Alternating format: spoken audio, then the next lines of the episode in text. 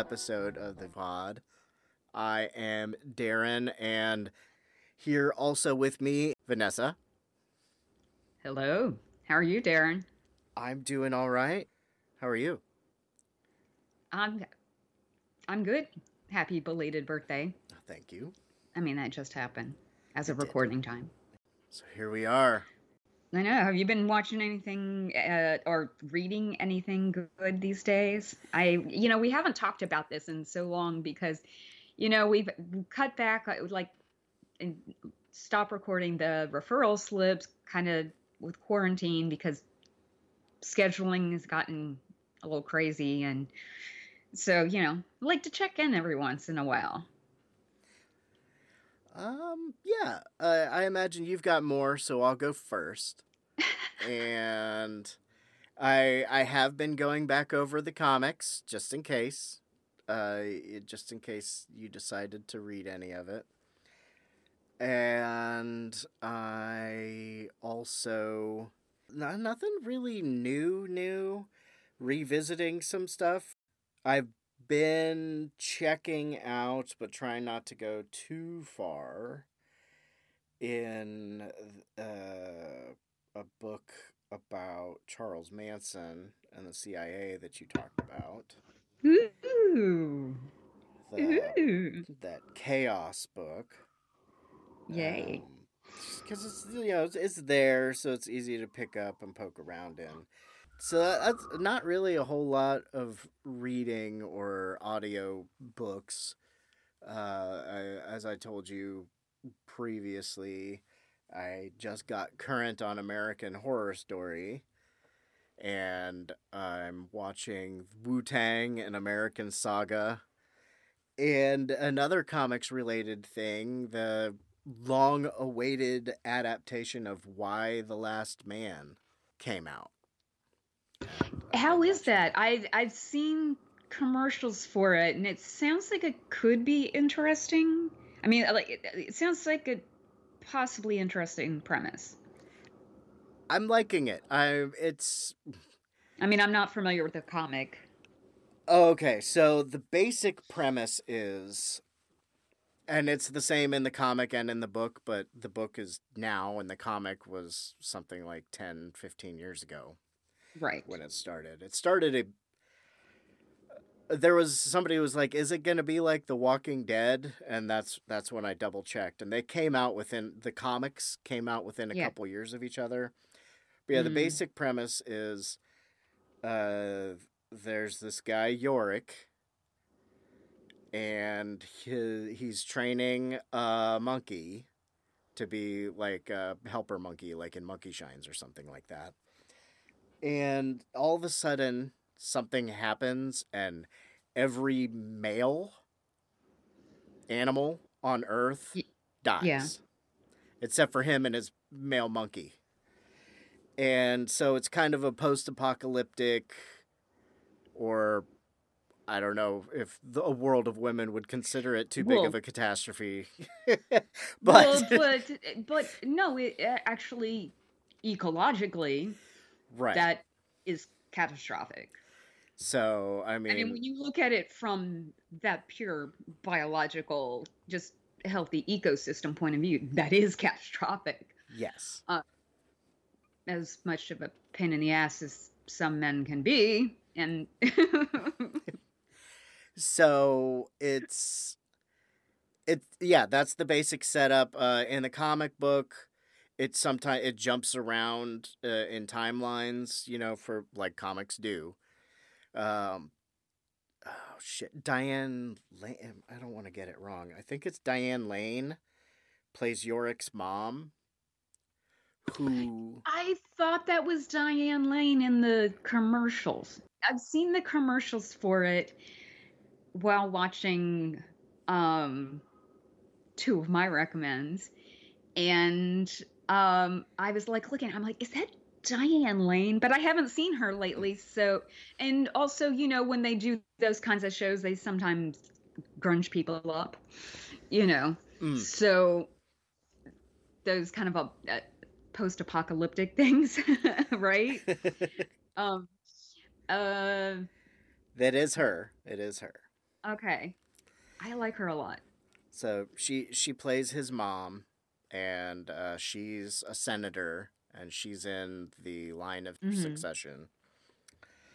Uh, and it's just, I don't want to say a whole lot more than that, but it's kind of, yeah. I, I I would compare it at least at the beginning here. I think there's three episodes or four episodes. I've seen the first three. yeah Uh, it is similar to Walking Dead, where it's a big catastrophe, a global catastrophe, and seeing how people react to it. yeah And of course, there's the weirdness of he and his monkey are the only. Uh, they they did update it where uh, at one point uh, there are uh, you know trans men that did Okay. sur- that did survive, but it appears that he is he and uh, his monkey ampersand are the only people with Y chromosomes that survived.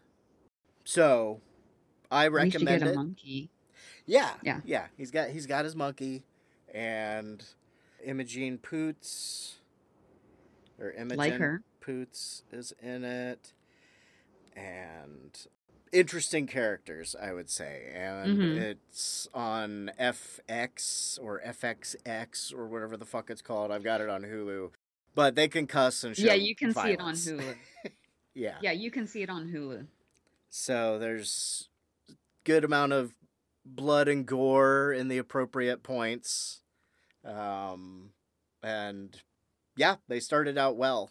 And uh, yeah, I, I that that is that is my recommend. That and the the comic I also recommend, but I think that it might be cooler to see a more updated version, at least the way they've been doing it now where they they adjust some things that seem were probably ignored even 10 Right. years ago Right. um uh, but it was by a guy called Brian K. Vaughan, who I may have recommended before, did a graphic novel called The Pride of Baghdad, which is a beautiful graphic novel, and it's mm-hmm. a story about animals that escaped from the Baghdad Zoo after America invaded right first or second time. But it's a story told through them. You know, the animals all talk and stuff, but they all represent different people. There's, you know, lions and I don't know about tigers, but there's at least one bear. uh, so yeah, I, I would recommend the show and the comic right now, but I've mm-hmm. definitely had more of the comic. Uh, but the show, yeah, just just came out and yeah about three or four episodes in. okay But they've been talking about it forever. Yeah.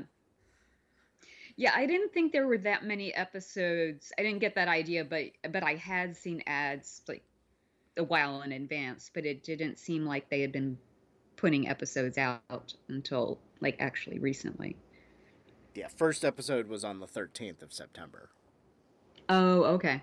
Probably just 3 episodes. Unless Yeah. they did like two release the first day and then the next week they had just one episode, you know, like every week after they're only doing one episode, but sometimes I found that with FX sometimes their original series they'll put out the first two episodes of the season the same day Yeah. and then every week after they'll just release one episode. Yep, they did. I mean, they did that with *Handmaid's Tale*. They did that with *What We Do in the Shadows*, and I think they did Well- that with uh, *Wu Tang* also. Well, Hulu is Handmaid's Tale. Right. They did that with. But I I'm mean, that's all of these. I'm saying FX though does this on their Oh, network. Okay, gotcha. Yeah, yeah.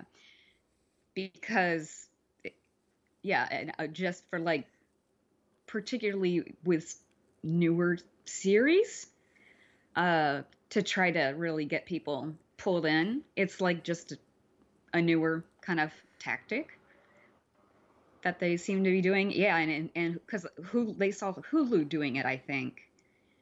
Um, that's what seems to. I think Hulu started doing it first with their original series, but maybe I have that backwards.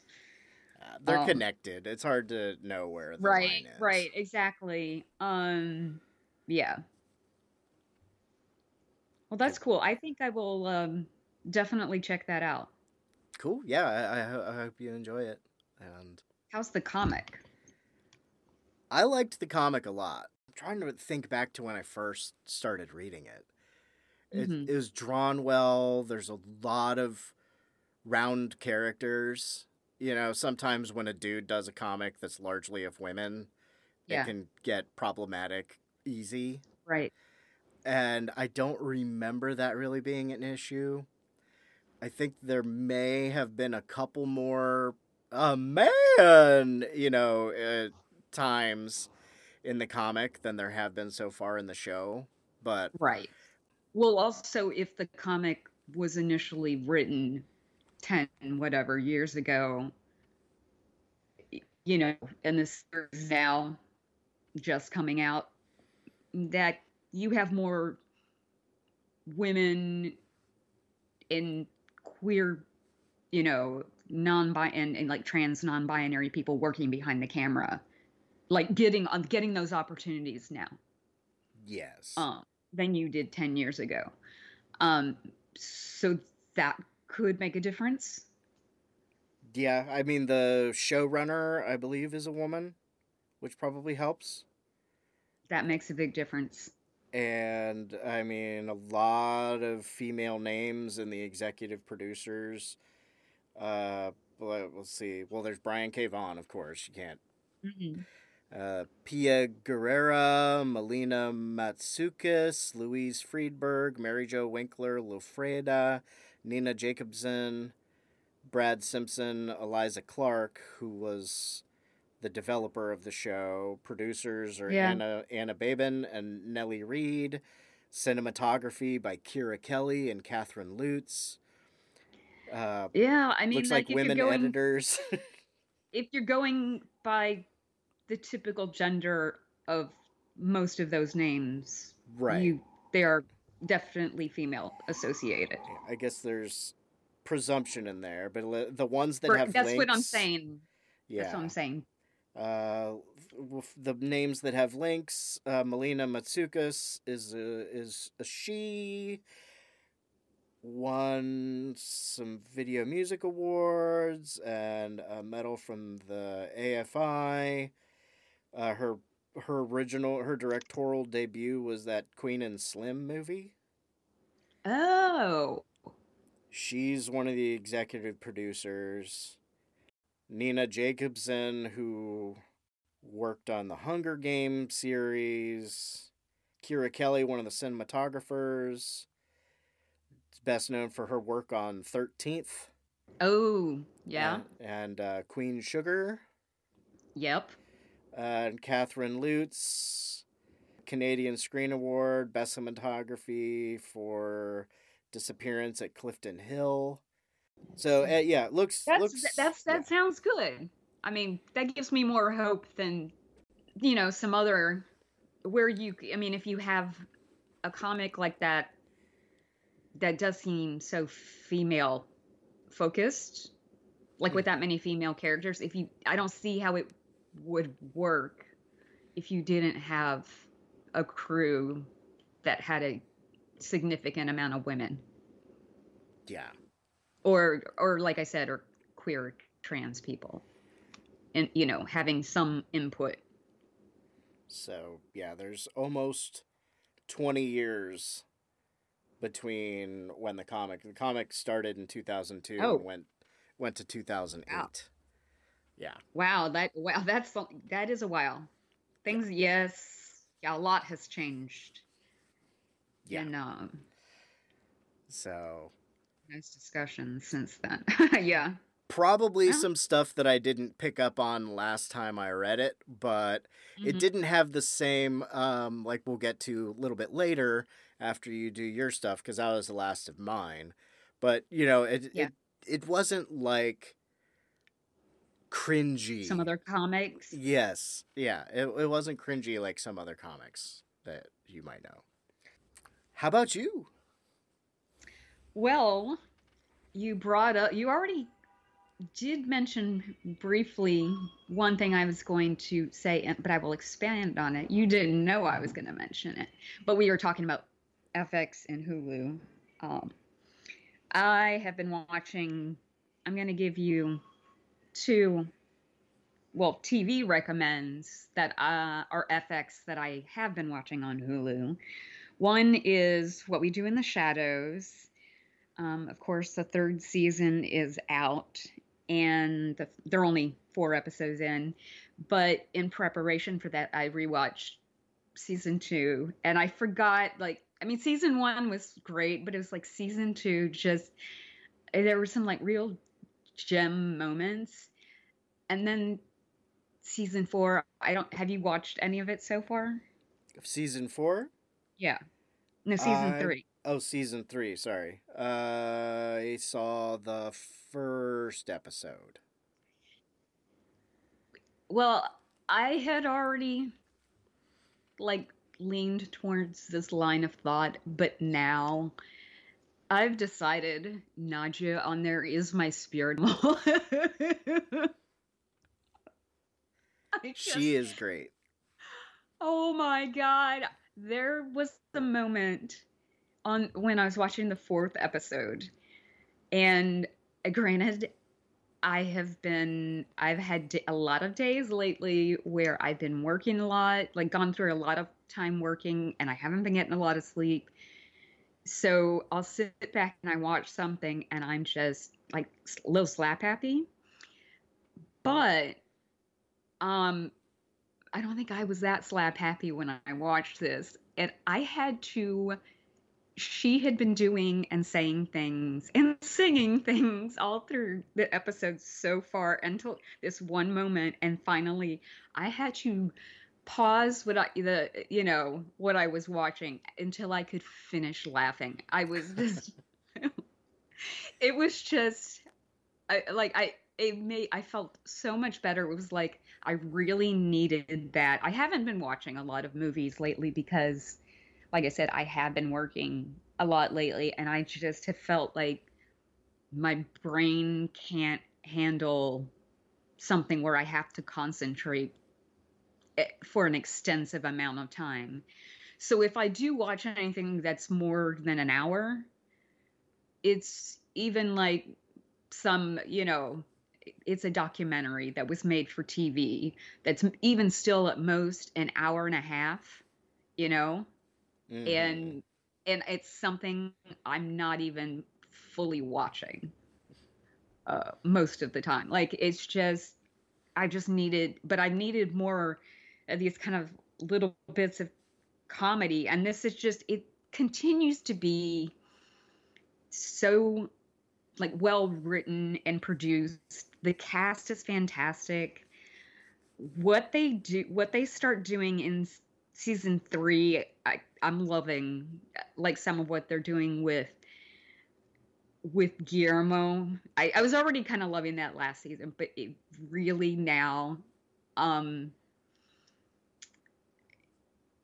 and what they're the what they did with Nandor in I think it was episode three. The actual actor who plays Nandor, I'm not going to tell you all of it, but he is he's British actor, and he has to in the episode speak as if he is other people in the group. I've, so he I've heard about I've heard about that. and I saw an entire interview that he did, and to hear his accent and how it's so different, even than him doing Nandor. Um, but he's like, what I had to figure out, what I had to real realize was, you have to not imitate, you know, all the actors that you know and that your coworkers because their own accents are different than their characters. You have to imitate their characters and the accent that they do and or and even the mannerisms. And even if the accent's not perfect, the mannerisms are part of it. And it is fucking priceless. He just it, it's yeah. Yeah it, you know and i'm just like it they they never cease to just like something about the show like they, just get such good talent on there who are versatile in so many ways and um so yeah that's con- that's just continues to kind of keep getting better and then have you watched this is the first season for uh reservation dogs I still haven't started that because Oh. Amanda Amanda wants to watch it with me. Well and i got my mom into this now too. Um but and i did not see this past week because my mom was out of town. She's not going to have access to it um, until she gets back from her trip. So i was going to wait. I think these are the one from last week and the one tonight are like the last two episodes of the season. So i was going to wait to watch those till she was back from her trip so we could watch together but it's a half hour comedy as well but it tackles some actually like dramatic like socio-political issues and it's wonderful. And another one this co-created by Taika uh, Waititi um but this one you know it's you've got all indigenous people or almost entirely indigenous people behind the camera but i believe they're all um the you know on camera talent are all indigenous as well. Um even though it does center around four teenagers who you know live in a lakota uh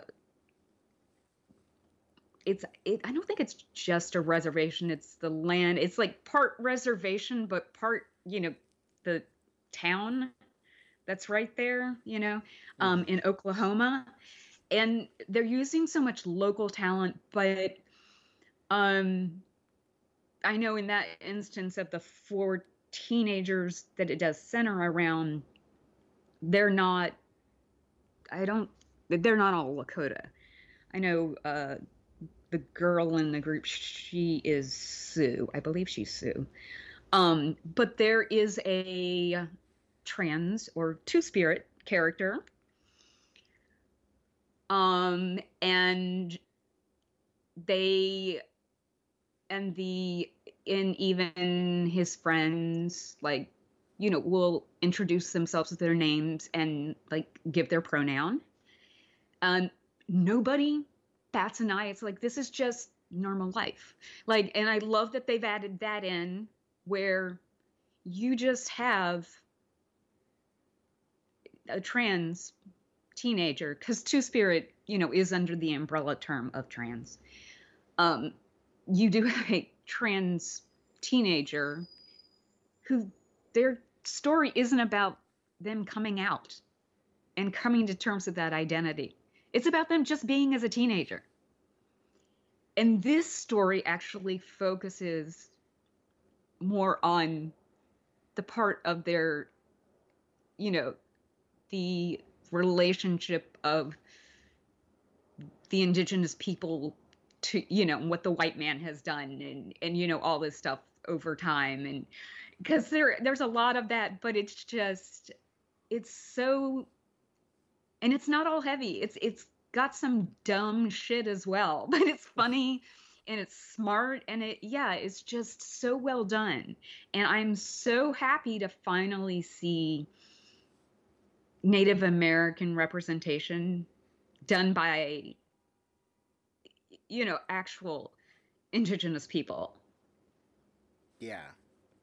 You know and i've gotten into these discussions with my mother and got, like i said i gotten her i've gotten her into it and she grew up in the uh, desert of california uh, lived near like where they filmed all those old westerns even went to high school like school with one of the roy one of roy rogers sons um you know, and met Roy Rogers and Dale Evans many a time when I'd go out there and visit, you know, my grandparents and stuff.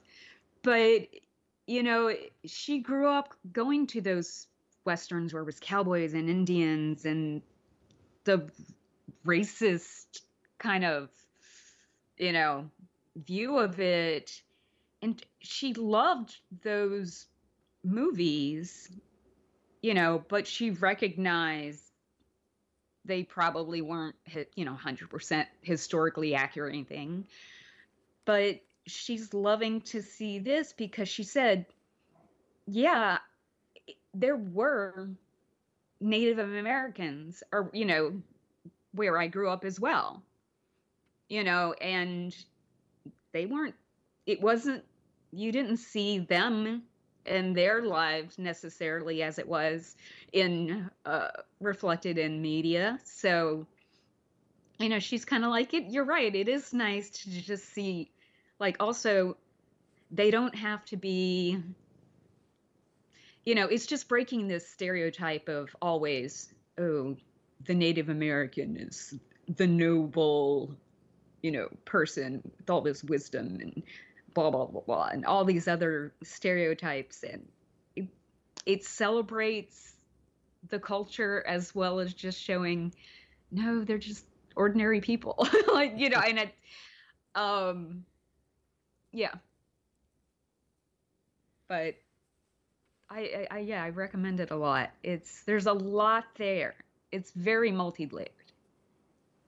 And like i said it's smart and just funny as hell at the same time like and it and it does still have those stupid moments where they're just making fart jokes. I mean, it, it really because they're teenagers, right? You know what I mean? Like, yeah, it would be inauthentic if it was absent. Right. It, you feel that these are everybody, even the people in the background that are just passing through. Everybody is very three dimensional.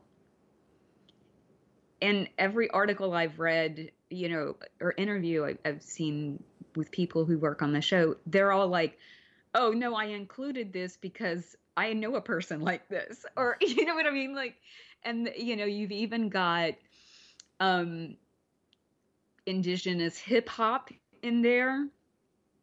There's a whole like video in, for greasy greasy fry, fry bread. yeah. And apparently it has become like a hit in like Native American hip hop, it has like its own scene,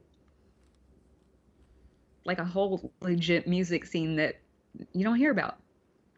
Nice. So you get exposure to that as well. I mean, like there are things like that that's like, oh, that's awesome. But I will give one last recommendation, and then we will. I know I'm I'm babbling, but I got really I'm really excited about that. But um, one last recommendation um, before we move on. Um, oh, what was my recommendation going to be? Apparently, never mind, because I'm blanking on what it is. All right. Well, that's probably a good place to wrap up as any. Um, because yeah, like I said, I could probably go on, but I I've been reading a lot of uh, good books and watching some good movies and stuff uh, because I'm also doing this. I think I've mentioned it before, but this uh, diverse my company in the wake of like last year's protests and everything started a diversity, equity, and inclusion uh, committee, which I'm on, and I decided uh, to be on that. And I'm on the um, the kind of book and movie club.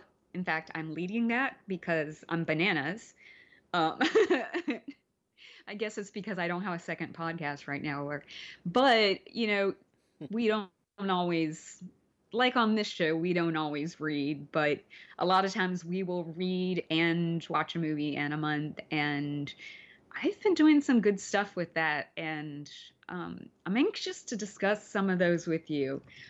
But I, and I do recognize recognize that those are perhaps a little bit more politically minded and perhaps better for a Patreon episode, um, a joint Patreon episode between uh, your show and this one. Um, but you know, I like I just I think oh I know what I was going to say, but I decided I'm going to say it next month, so never mind. Um, it fits better with next month's theme. Cool. So yes, we're gonna move on anyway. But yeah, so like I said, I have I've been reading and watching a lot there that of just amazing things that we were talking about some before we started recording. So, but that's not what we're here to discuss today. We are wrapping up the first season of The Boys. Um, it's episodes seven and eight. And um, Daeron, I I think I have five pages to go in this five pages, just five pages in this first comic. And I just put it down, I think, because I got interrupted and then I forgot all of a sudden I had only five pages to go. But, um, and at this point, out of being a completionist, I will finish those five pages, but I. I think that's it for me on reading the comic. I think I've everyone's been expecting that. Yeah, I well yeah.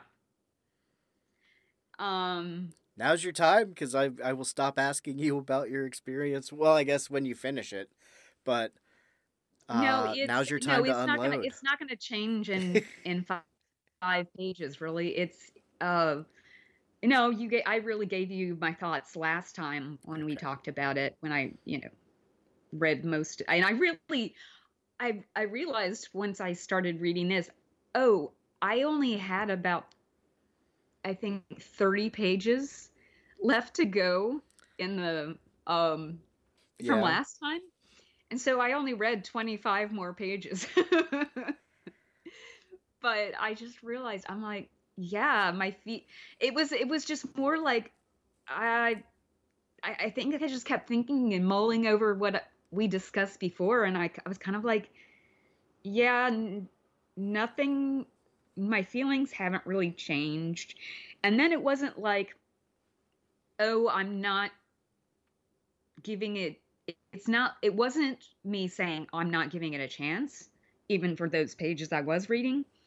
It, it was just that nothing much really seemed to happen over those pages. And i think that frustrated me as well because i was like if you can't get 30 pages and you really haven't moved forward in in this book much you know, then I, I feel like you should have at least moved forward more. I feel you. Yeah. Like I said, I like I I like the show more than have- the comic. And that was a pacing issue for me. And I was kind of like, that doesn't bode well either. Because then am I if I'm gonna read another book, is it gonna be a combination of the content starts annoying me and then the pacing as well? I was like, no, that's not gonna be worth my time. So but I should have finished those last five pages, but yeah. But you just hate it And I- that much. And no, I, no, like I said, I legit got interrupted, and then I forgot that it was only five pages I had left to go. I will actually finish them to say I have read them add them to my list of you know my for my reading challenge of the year but um because i think i'm probably one book behind at this point i don't know lance and i are keeping up uh, with each other he's catching he i think he's exceeded me at this point but uh, i'm not going to quote that. Um so yeah but without further ado on our last episode, or at least our last episode of The Boys, the boys found the compound V, and that was disguised as polio vaccines, making super babies. Dun dun dun! Ashley was fired, and they tried to silence Vought tried to silence Starlight with the sexual assault, and she says, "Fuck you all." Yay for Starlight. Citizen Starlight coming this fall. right, right. This is when I actually was like, good for you, Starlight. Um, and then the Deep gets exiled to Sandusky, Ohio. Yes, yes, yes. Did I miss anything from last episode? I think that's it. Uh, let's see. That's pretty much it. Um, Yeah, the Deep has to publicly apologize, yet the public apology is written for him and comes out before he actually delivers it on air. That was the point that I remembered that we were we all three of us were kind of like, yeah, that those fucking those fuckers at Vought. Well, we'll find out later in the series, but they come from a I mean- long line of propagandists. Well, right. I mean, and fuckers at Vought, you can say that about them for so many reasons. So now, here we are. Daeron, bring us into episode eight The Self Preservation Society. Or episode seven, the Self Preservation Society. Is it seven? I believe so. I thought it was eight. Well, let's Oh, look. wait a minute. Oh, wait a minute. No, I think you're right. Sorry, I miscounted. Ah, yes. Episode 7 The Self Preservation Society, which is the title of comic books number 31 through 34. We start like a good uh, setup before the final episode with a flashback eight years ago from the present, and it's the Vought Christmas party. There's Black Noir playing music that I recognized but couldn't tell you who it was. Um, I was sitting there and I was trying to think who it was. I want to say it was Chopin, It's Or Haydn. Yeah. but I could be incorrect. You would think with all the piano I took, I'd remember, but I got more into playing, um, like jazz and blues on piano Ah. Than ultimate than ultimately classical.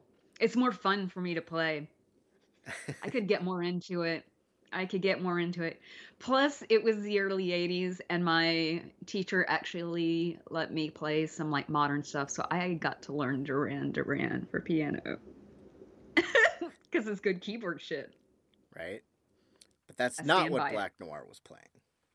No, he was playing some beautiful, beautifully playing, I might add, some classical music. Um, Translucent, of course, is walking around invisible in the Santa costume. Yeah.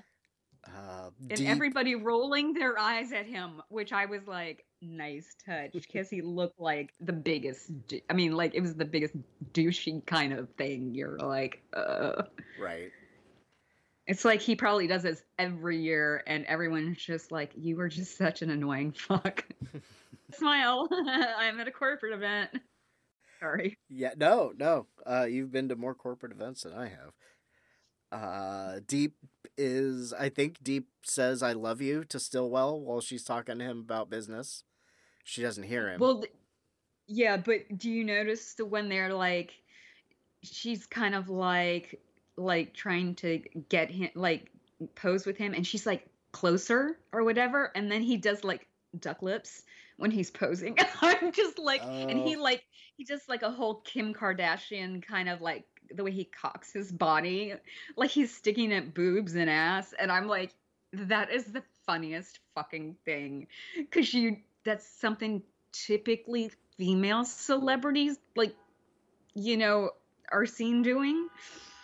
It is kind of funny, but in a way, it was like he was the trophy on the power individual's arm. Like Yeah. just like a lot of times it's the man you see in power and it's the trophy wife or girlfriend and who looks whatever and the that dynamic was kind of there shifted there. It was subtle, but it was like that was interesting. I mean, we all know Stillwell and the whatever power play she all she has anyway. Um, and brings sec and you know motivate or well manipulates rather uh motivates and manipulates the some of these soups using her sexuality which we'll get to that more this ep- later this episode Oh, right. That was the. se- I couldn't remember if it was near the end of this one or the beginning of the next one.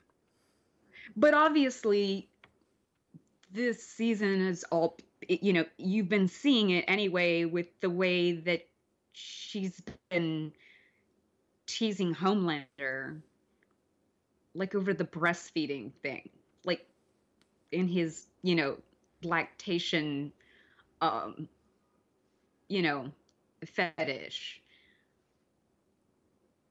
because of his you know Oedipal complex Yeah, Homelander I mean, that's really what got it, a lot of and I'm, issues. I'm not a Freudian person, but that is really what it comes down to with him. In this case, it, it and it is explored and expanded upon over the next season. I feel like. And he, speaking of Homelander, he comes walking up on eight years ago, not half dead inside Billy and his previously mentioned Mrs. Becca. right? Uh, she works for Vought. Homelander talks about what you know, thanks her for running his AMA or whatever his Twitter His takeover, Twitter. Yeah, because she works in marketing. And you know, let's get together. Let's talk about you taking over my my whole sh- Oh. whole thing. All of his social media, yeah. and you know Butcher gets his ribs in, and the show's Billy when he was happy. Right. But he was always still kind of had a little salty. Yeah, I, I- I think it's You, I mean, you get the feeling like there's certain things that just he was always a little salty about. yeah. Uh, they delve into that also. I think. Well, uh, of course they expand on some of the characters a lot more in the comic, but some of these stories aren't the same.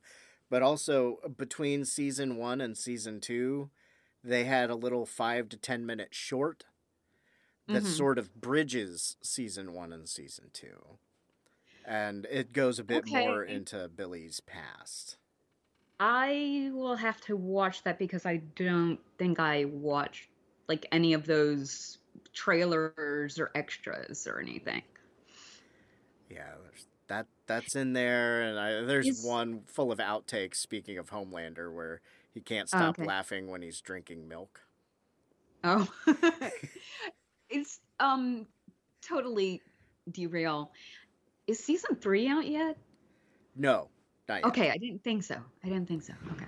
I think they've finished shooting it, but they Okay, haven't really said when it's gonna be. I out. thought I thought it was done. I it was done, but I was uh, yeah, I, I heard it was done, but I thought it had been released. So okay, gotcha. Yeah, they they wrapped production very recently. I think there were reports Okay. about uh, production wrapping last week, Ah, okay. and I don't think they've said when it's going to be out. They, I think it was them. You know, Vought has its own Twitter and Instagram. And I think they said every every time every time they get asked when it's going to come out, they're going to delay it a week. Dicks. I think is that's what they funny. said. That- that is kind of funny though. Um, it quickly transitions from Billy and Becca talking about going back to their house and being on their A game to uh, Annie and Hughie in a hotel. Butcher watching them go into said hotel from afar, running some surveillance, Keep tabs. tailing getting his boy angry. Hughie. Yeah. Uh, hey Zora. And of says hi. uh, there's what they they talk. They're they're getting a little bit more serious about their relationship. I can't remember. Is this when her eyes light up? Yeah. uh, which sort of reminds us of episode six when they go to the uh, uh, re- victims of soups or whatever support group. Yeah. Obviously, Annie is in the moment, and Yeah. like people are. You know, they have the cute moments about. I just want to make sure that all this shit isn't a red flag. Uh, Right. you know, uh, what- the hotel. The hotel's a fun thing, not a red flag thing. And he's like, yeah, I just I don't have a job and I live with my dad. Which is true, okay? He's just leaving some things out and I'm but I'm not saying it's he yeah, he should be more truthful before she finds out the way she does. right. That would be all I have to say to that. As with many things, if people were more upfront, half the movie and half the show wouldn't have to happen. Right. Is this when uh, Everybody Hurts comes on and there's Deep in his apartment in Sandusky? Okay. So like I like I said in the intro from the previous episode, the recap, the Deep has been exiled to Sandusky, Ohio for his repeated sexual assaults and um just general boringness and bad behavior. um but yeah, boringness. I guess I mean they they realize he's not as valuable of to these superhero crime fighting squad. Like Mhm. a lot of people give that criticism to Aquaman. Okay. What, Which, which he's obviously mocking as a character. right. Of, of course, of course, of course, we know that, and that's why I brought it up. That I do know of comics. Um, you know, every makes everybody's like, that's all he can do. Well, you know, but as if that's like there are other superheroes who can only do one thing. You know, they that's why they all work together as a group, right? But whatever, Vought. Uh, He's not worth Anyway. the downside right he now. well, but look at all the downside and all the baggage that comes with his shit. Um, I'm sorry, even the fish, you know, and other sea creatures don't want him. Yeah. So, so my only other cinematic reference to Sandusky, Ohio, is Tommy Boy. oh, right. and I know from living the reputation of Sandusky, from living in, in Cincinnati, um, and having driven around Ohio, like it's not just good for whatever, but it, it's kind of funny that like Tommy Boy, and then this, this is the other place that they kind of pull out of like, oh yeah, Sandusky, like, and it just seems like. Oh, it's such an armpit of a place compared to, oh, you were in New York. you know what I mean? Which New York's not even for everybody. I get that. I love it here, but not every it's not for everybody. I totally understand that, right? But Deep is also accustomed to that. Deep. It's like, what? I have to make my own food? He gets a per diem of $75 a day for food. He has to make his own food, and there's a Dairy Queen. And he's like, What? I can get a blizzard? I love that he gets excited about that. But then he's like, Oh, fuck. And then he, the sad reality, you know what I mean? Yep, there's not Um, really a lot of crime around here, so just hang out in this dank apartment. It's not bad, but it's not good. It's, it's like one of no. those by the week hotel places. Or, the, yeah, exactly. That you can also rent by the month. Mm-hmm. um you know but you're right when he's been accustomed to living in new york and in that big fancy tower at vought where they had people cooking and cleaning for them you know? He had a stylist you know all this stuff. He had a you know pr team. There you know an, an assistant whenever he needed you know if he needed something. You know he had all those kinds of things there at the drop of a hat. He doesn't have any of that. This guy this schmo that's here to give him this introduction and checks in with him at another point is really such a low man on the totem pole in the, in the big Vought scheme of things that it's kind of like what difference is he going to make not much. He's limited. But the but Deep doesn't get that this is his own doing. He doesn't really seem to get that. And he doesn't seem to think that it's going to last long. Exactly. As I guess a lot of people who are used to getting away with all kinds of shit think. It's like, well, you know, it's going to be a blowover and everything will go back to being perfect for me because largely my life has been inconsequential. Well, and so then, and I'm maybe skipping around a little on this episode, but right. while we're st- while we're still on the topic of the deep, you see that he goes and picks up some girl and brings her back or woman brings her back here and they're going to have sex. And whatever and she ends up sexually assaulting him. yeah. Uh, With his. That was this with his- episode. His, gills.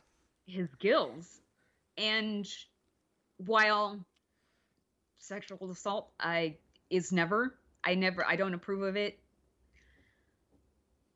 in this case it, it was a little bit of karma it was it was a fucked up karma And I You think that was part of uh, her, the woman's intent.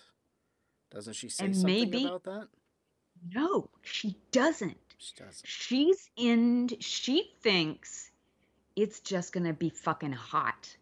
And that's how you would fuck someone who has guilt.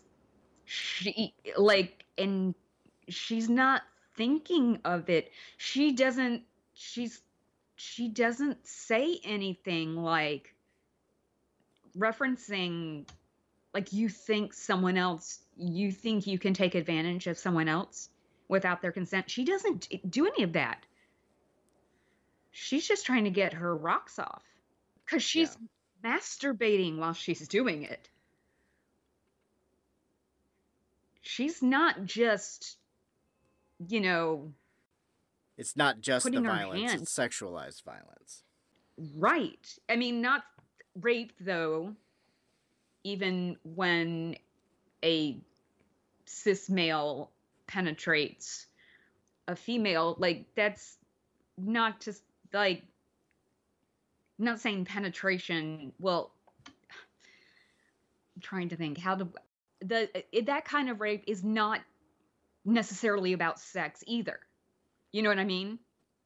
That's not necessarily about sexual thrill. That's about domination. You know what I mean? So she attacked him s in a similar way to how he attacked other people. But there are certain people, I will say, like the crime, though, of sexual assault, rape, is a crime of domination first and foremost.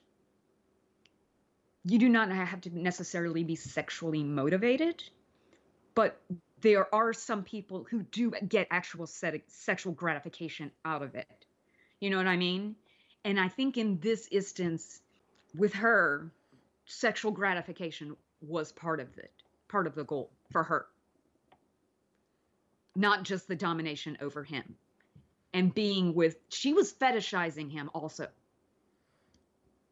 Yeah, she Like just sexual- hoped that he was into it, and he wasn't. She didn't care in a way.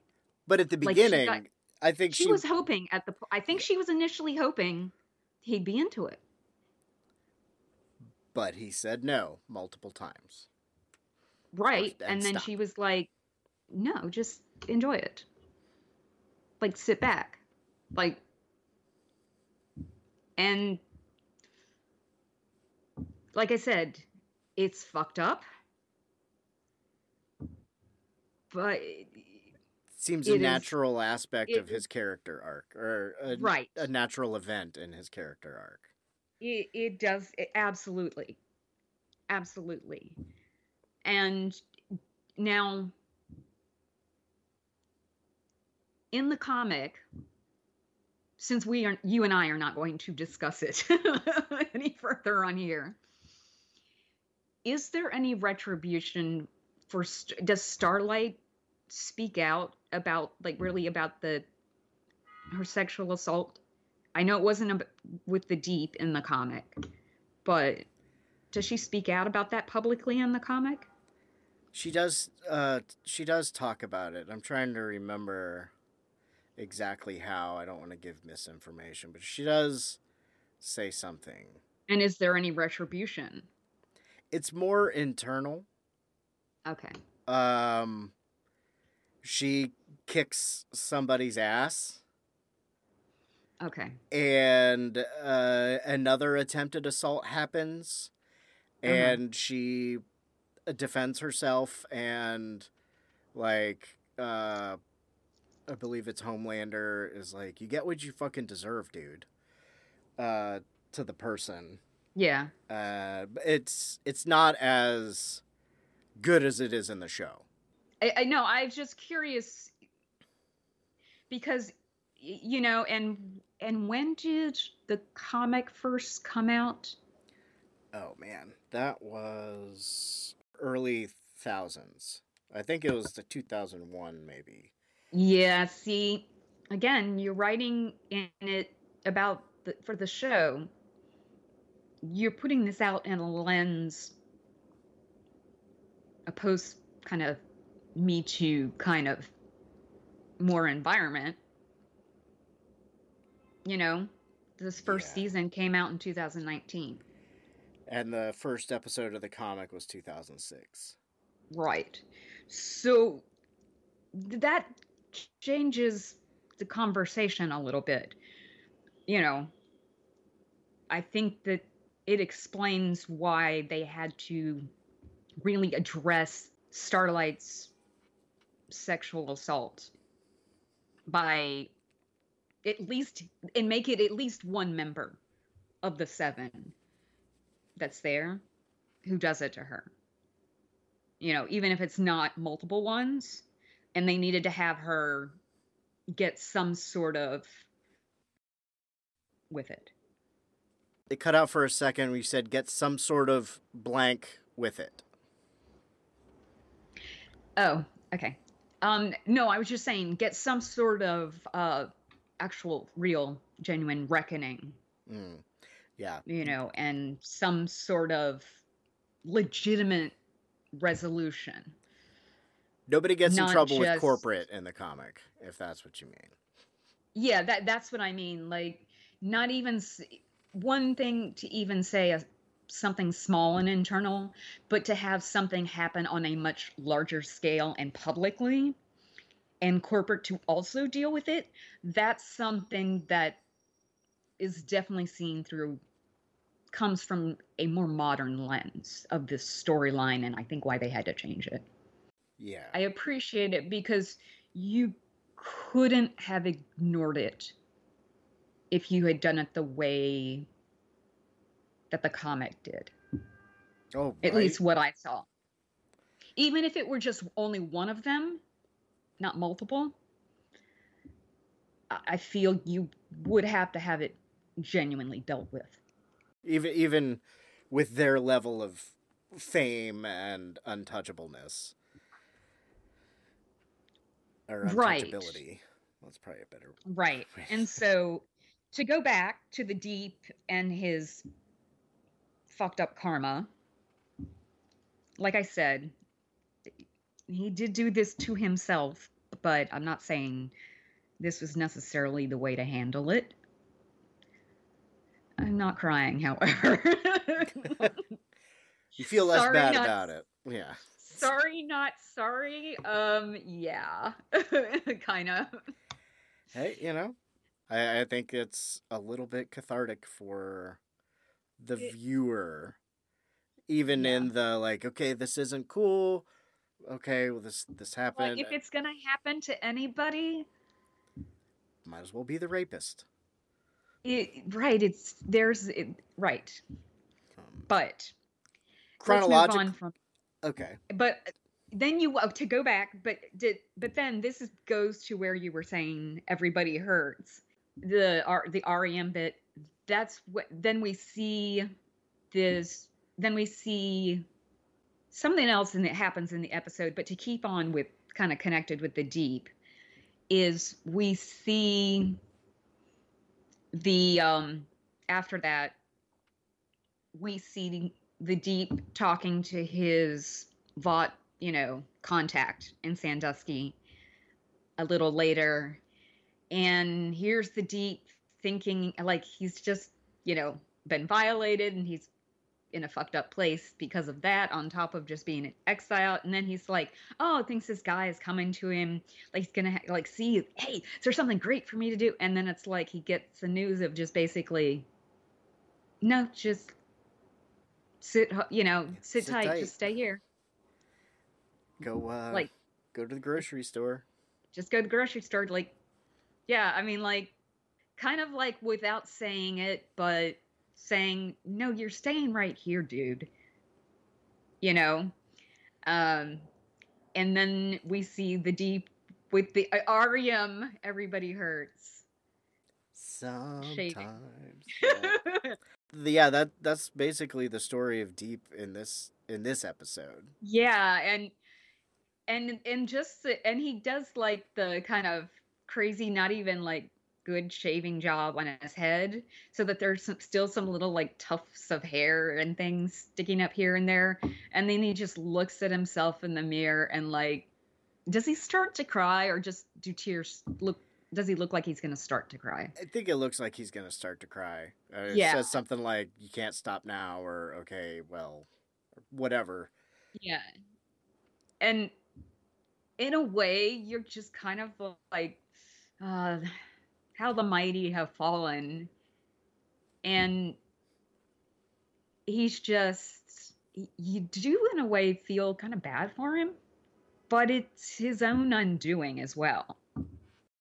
Yeah, but it, I guess this is the transition where he starts being, if at all, more of a sympathetic character. Right.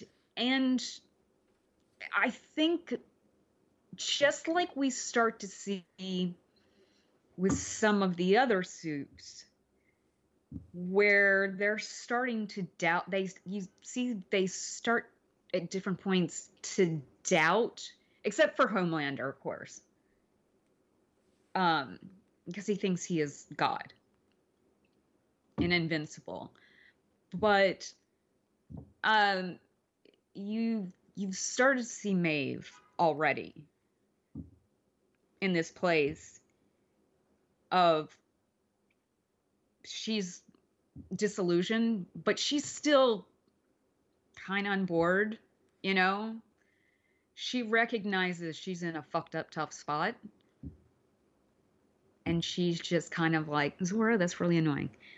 Um, that you know that she just she has one day where she doesn't know where she is and then other days she's like very confident of no this is my role and and that kind of thing. So um which we see more of that i think in this episode because it's exposed in this episode like homelander figures out that okay who's after them and that it's because of Hughie and that he and Starlight have a relationship going. And he exposes her t- to the seven. At the staff meeting. Yeah. No, Not you, Black Noir. You've been great. You know, yeah, I know. I thank you. Are we sharing a brain today? Not you. I have no complaints about you, Black Noir. You're doing great. Um, like he does the finger point too. Yeah, he does that politician kind of finger point. Oh, you know what I mean? Like that. Also, you just see so many like propaganda leaders do too. Uh, which good and he's, bad. he's probably working on in this episode because also sort of a side story that doesn't get addressed that much in this episode but in the background stillwell is still working on getting the votes for the soups in the military bill that they've been working Well- on this season. they mention it in is it this episode or the next one? I think I they think show her on the phone for a second saying like thank you senator. Yes it's the next one where something comes up when with jennifer esposito Raynor, um yeah that is she gets shown the video of Nakib at the end of this episode. Yeah.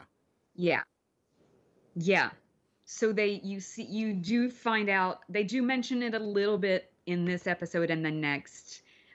Not a lot that this whole vote thing is still you know, up in the air. Yeah. The thing Homelander was Um, pushing after the flight crash, which I'll have to tell you since you're never going to read the comic, the slight differences in in that or send you some screenshots just so you Mhm. could check that scene out. But that's why the Brooklyn Bridge is gone in the comic book. Ah. And it takes place on His 9 11. His fucking fault. Who, Homelander? Yeah. Yeah. Well, it's Yeah, I- all this. It's it's more of the seven.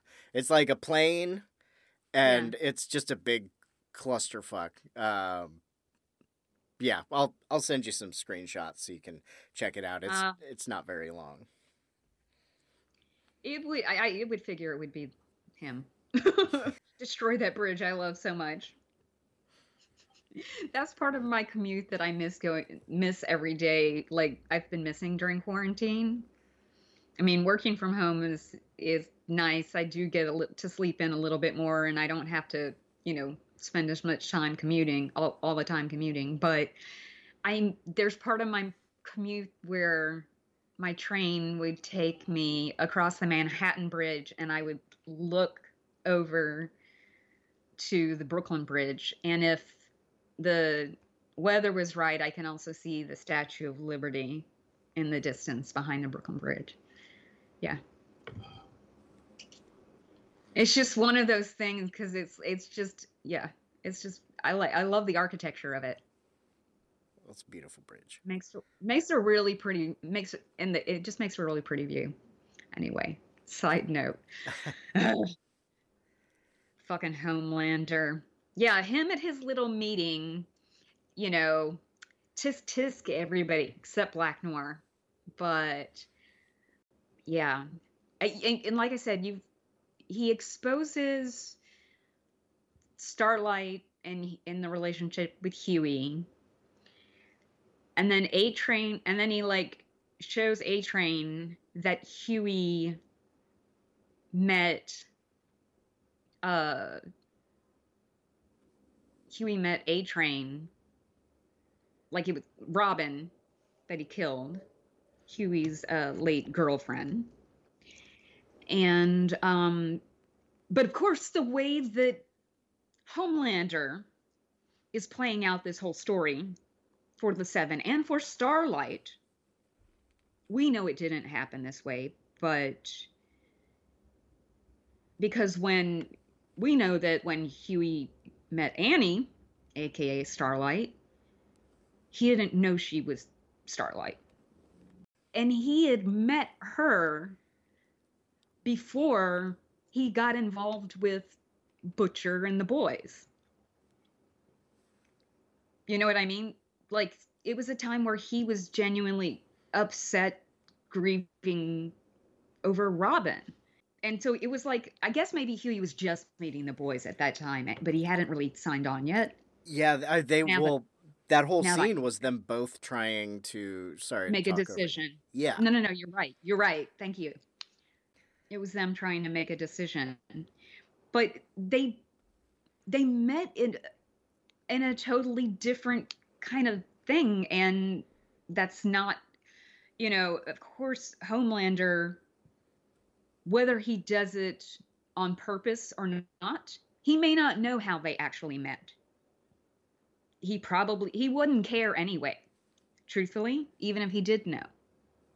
right. He's that kind of person. He's going to try to make himself look like, you know, he's going to make Hughie such the bad guy, regardless, and he could lie in whatever way possible just to try to get rid of Butcher and the boys. Yeah, he's a sociopath. He's a sociopath, and he sees, he also sees Hughie as just like the weakest link and like the least of their problems.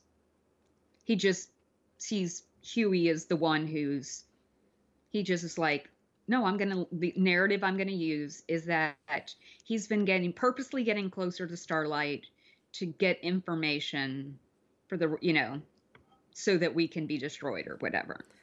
The seven Which- is down to five. Yeah. But half that was the Deep's fucking own fault. But of course, Homelander would still Would. blame Annie. Of course. Well, and he it is a subtle in a way he's setting it up like it's all because yeah, he just he sets it all to this we're going to it's all her. It's all her. It's all her. She's the problem. She's the problem. And not like and like they're all perfect. Even though he knows about A Train's, you know, addiction and he knows, you know, where Maeve stands and how she's disillusioned as well. And he and how she's realizing this is we're not doing good anymore. Or very rarely are we actually doing good. And if we are, most of the time it's set up as a PR thing. And so Maeve, we see, stand up for Annie or Starlight here. And Maeve says, I will take care of this. She and like and says she truly didn't know. Listen to her. She didn't fucking know. Like basically saying Annie is too stupid. Like that's her fuck that's the fault. And maybe and Because Homelander would believe that easier than right. the other. And I think to some degree, Maeve believes that. But I think Maeve also, she recognizes just because she's had a relationship torn apart because of being a member of the Seven. And At least one. At least one but we see one very significant one which we see more of in the second season. Yes. spoiler. If you haven't watched the second season yet um if you're just following along with us. But um we see that and we find out more about you know her and but we're also starting to see like a train crack. Because he's trying to get off the V, the compound V. v like this is true blood here. No it, um but uh compound v. And he's trying to train you see him i think it starts in this episode him training again with his brother and he realizes how much he's slowed down because he's not on the compound v. Like to give him that push. And his brother's like calls him out like i know you've been basically juicing essentially. Um you know look at what the doctors are saying. This is what this is going to do to your heart yeah and all this stuff. And this is you know terrible for you. And all these things they say about steroids. Um for athletes that do that kind of thing uh for extended periods of time and and then also uh, what they will also say about people who are under the influence of certain uh, illegal drugs as well. And um, so, yeah, we get that kind of glimpse where he's kind of like wants to kind of like destroy Hughie and the boys because he he's blaming even though he killed Popclaw, he's blaming them for like it's their fault I had to do it. You put her in danger and then you threw her away. Well, no, y- I No. guess he's talking to himself. Yeah, he's the one that did that. How does this not all come back to you, Hughie? Even though the, The- series started with him running through Robin, and so uh, same as the Right. book. I mean, Right. that's one commonality they have is they start with a train killing Robin. Right. Right. Where are we with does that take us through everything in this episode? Well, the end at the end, Annie and Hughie meet in the park, and Butcher Oh. shoots her. Oh, I was thinking that that was the beginning of the next episode. Yeah, That's the very end. They do And- meet again in the park, but that's the very end of episode seven. Is the park and Okay. she's like, "I'm gonna arrest you," and Butcher shoots her, and they run off. But yeah, that's uh, that's pretty much the end. But not before he tells her about Compound V and how Vought has been making soups and that Annie basically was made a soup. All soups were made by Vought, he says in this. And that's where that episode ends. the the penultimate episode of the season. So, do we need to take a sorry, do we need to take a break before we get into the next episode? Uh, it's up to you. I figured we either take a break before we do the next episode, or we take a break at the end of this before the next one. I don't think we need to do both. No. Let's take a quick break now, and then we will be back to finish out the episode. This is Michael Caine, award winning film actor you may know from such cinematic achievements as A Muppet's Christmas Carol and Jaws for the Revenge, where I played a character named after a fucking sandwich. I approve of the following promotional message. Do you like movies? Well, of course you do, you silly twit. You're listening to a movie podcast right now. Do you like podcasts about movies? I mean, if you're listening to this, your life is empty and without direction. So, of course you do. Why not continue the spiral downwards with They must be destroyed on sight. yet another semi regular podcast about film that will occupy some of that empty space in your soul. We cover every genre, but focus on a lot of obscure and cult films with a leaning towards exploitation. If you want a podcast that's going to talk about a silent film from the 1920s one week and a sleazy biker film from the the 1960s the next, and then back to something like Singing in the Rain the next episode, They must be destroyed on sight. maybe for you. So tune in and join regular hosts Lee Russell, Daniel Harper, Paul Romani, and Lee Hardy, as well as the odd guest host at tmbdos.podbean.com. Thank you, drive through. We are back with uh, the final episode of season one of The Boys, entitled You Found Me.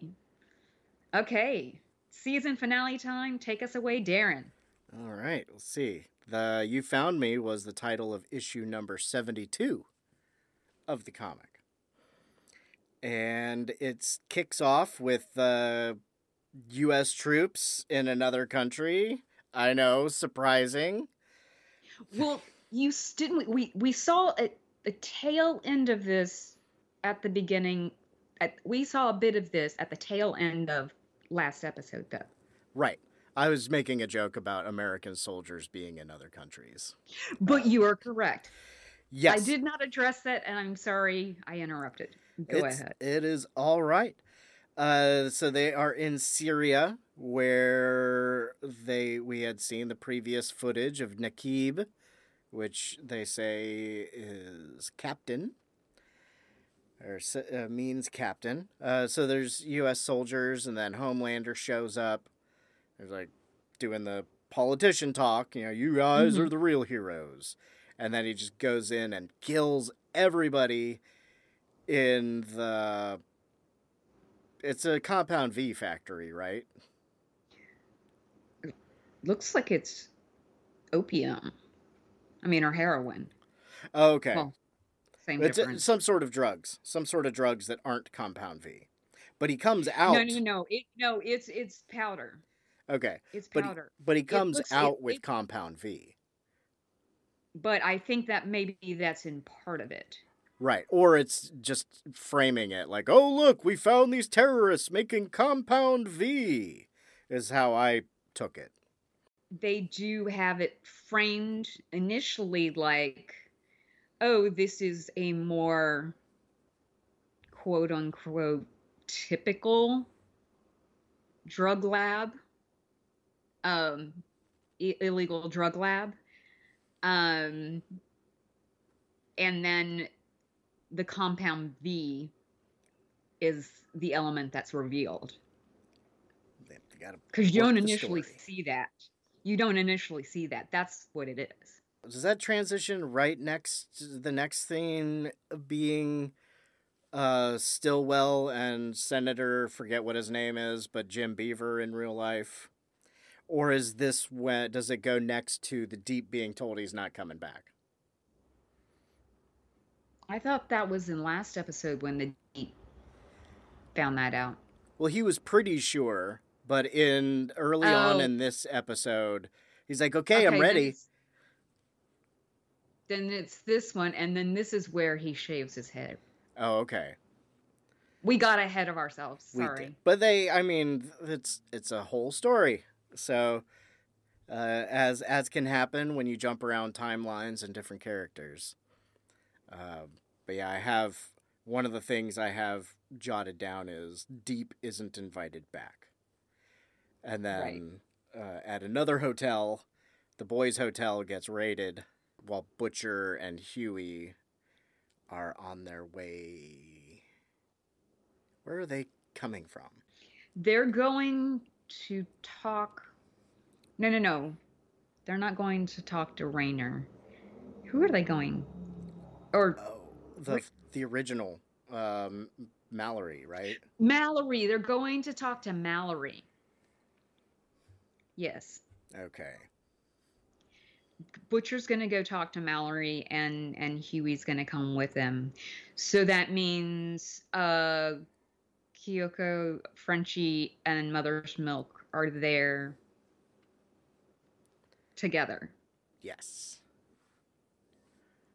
And the whatever team, the Black Ops team that either Mhm. works for Vought or works with Vought. Right. division of. Yeah.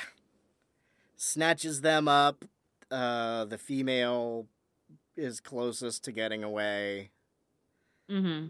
but she finally succumbs to the gas and they drag her out from underneath the van. Well, no, they had they shot her in the leg when she jumped out the window, and so that was starting to slow her down as she was like crawling underneath the van in the parking lot.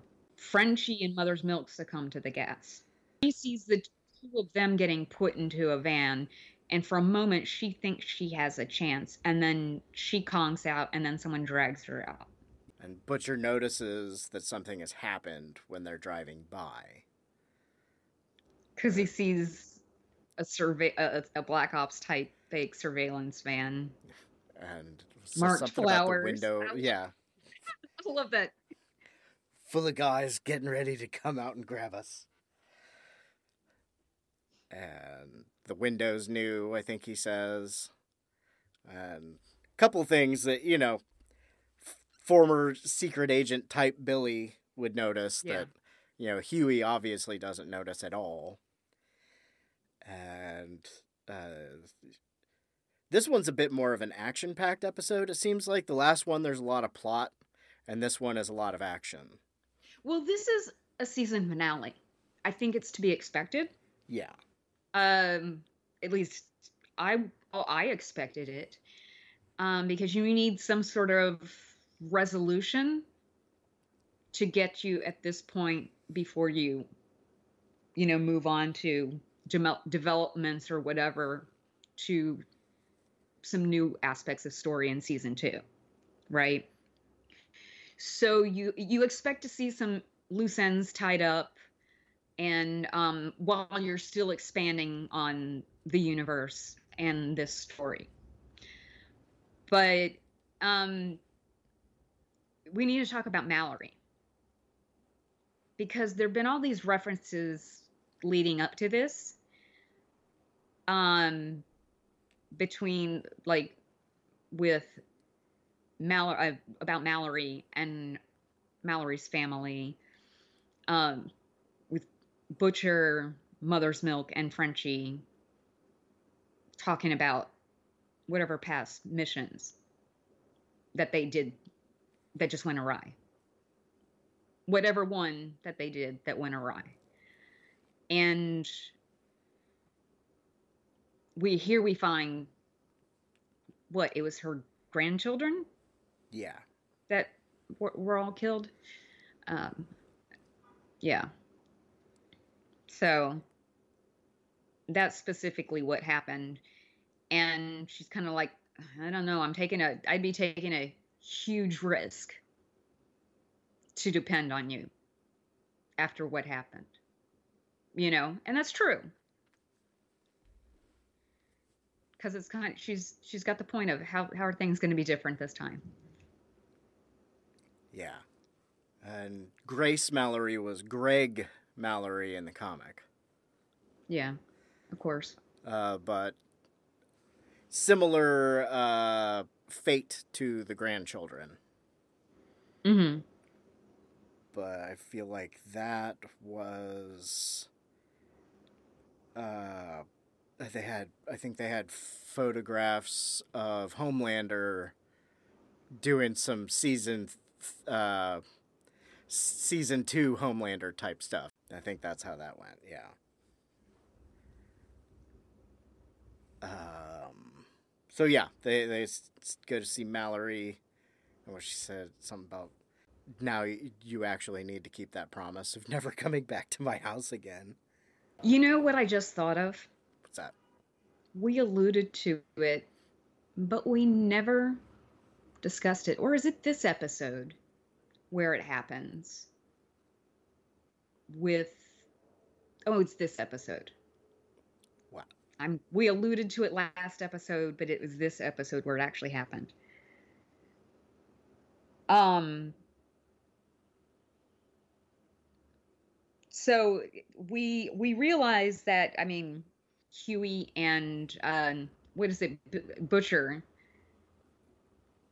When, when do they decide that their families are in danger? Oh, they get the I'm burned to. was in yeah. the last episode. That was in the last episode. Yeah. But the uh the resolution to that is in this episode. Oh, okay.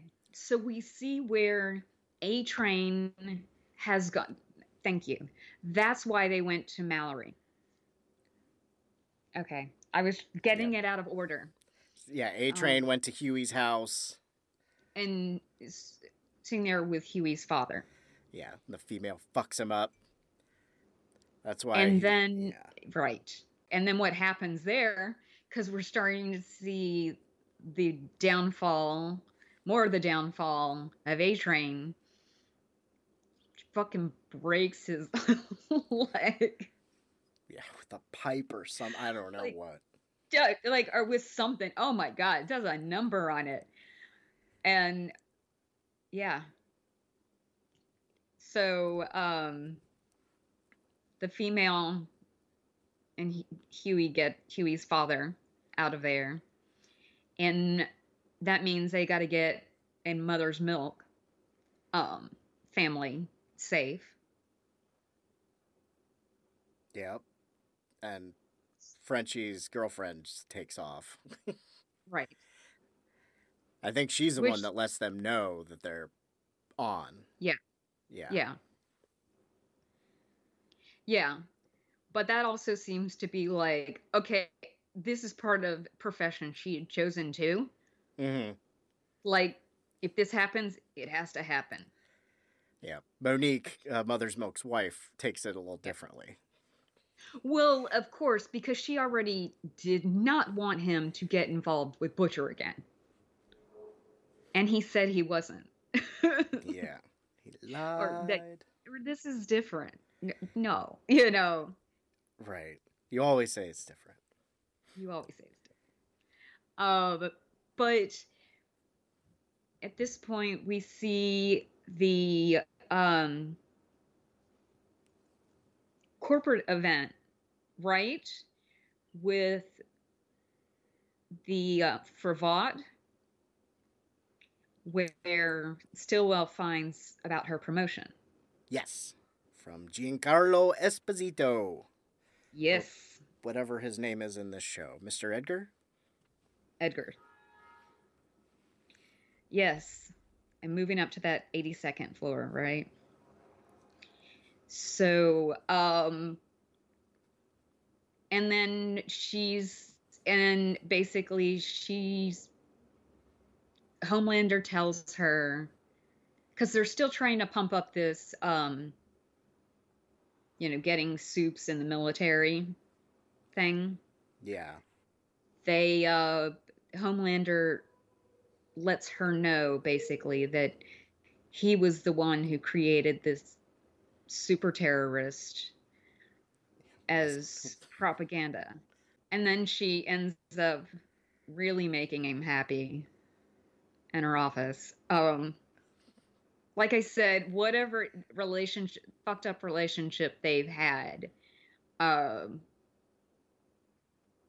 yeah, psychosexual power play kind of thing and his Oedipal complex, you know. And I think she also is not only doing it because I feel in a way she is turned on by this. But she's also like, I'm going to sleep with him because I know this is what he's been wanting and I will be able to manipulate him more. Oh, yeah. She I is think she shrewd Also, person. I think she very much has that in her mind. I think she still very much has that in her mind. Yeah, absolutely. And I think maybe because when I er- referenced earlier where she was kind of like using her sexuality with the deep when we see the flashback like eight years earlier and stuff like that, I don't think that ever got past a, a like mild flirtatious thing because she was like, I don't have time to be bothered with that. It's, he's far beneath me for one, you know, Right. yada yada yada. but she also just recognizes that he's not as powerful on a chessboard as Homelander is. If I'm going to sleep with any of these soups, I know which one to sleep with. she is it, it is all this big chess game uh so she can gain whatever power She's smart like that, or uh, crafty or shrewd like that. shrewd she's uh, she's also a diabolical person with a lot of her intentions and the corporate intentions she drives. Because it's you know what i mean? It's not just and she sees it it's not just her interests. She's a company gal. yeah exactly. Homelander still is very much it, it is very much about himself. But he knows how to fit in the corporate realm. It's just when's it going to be restrict him too much that it's going to be a problem? And we started to see last episode before this where he goes back to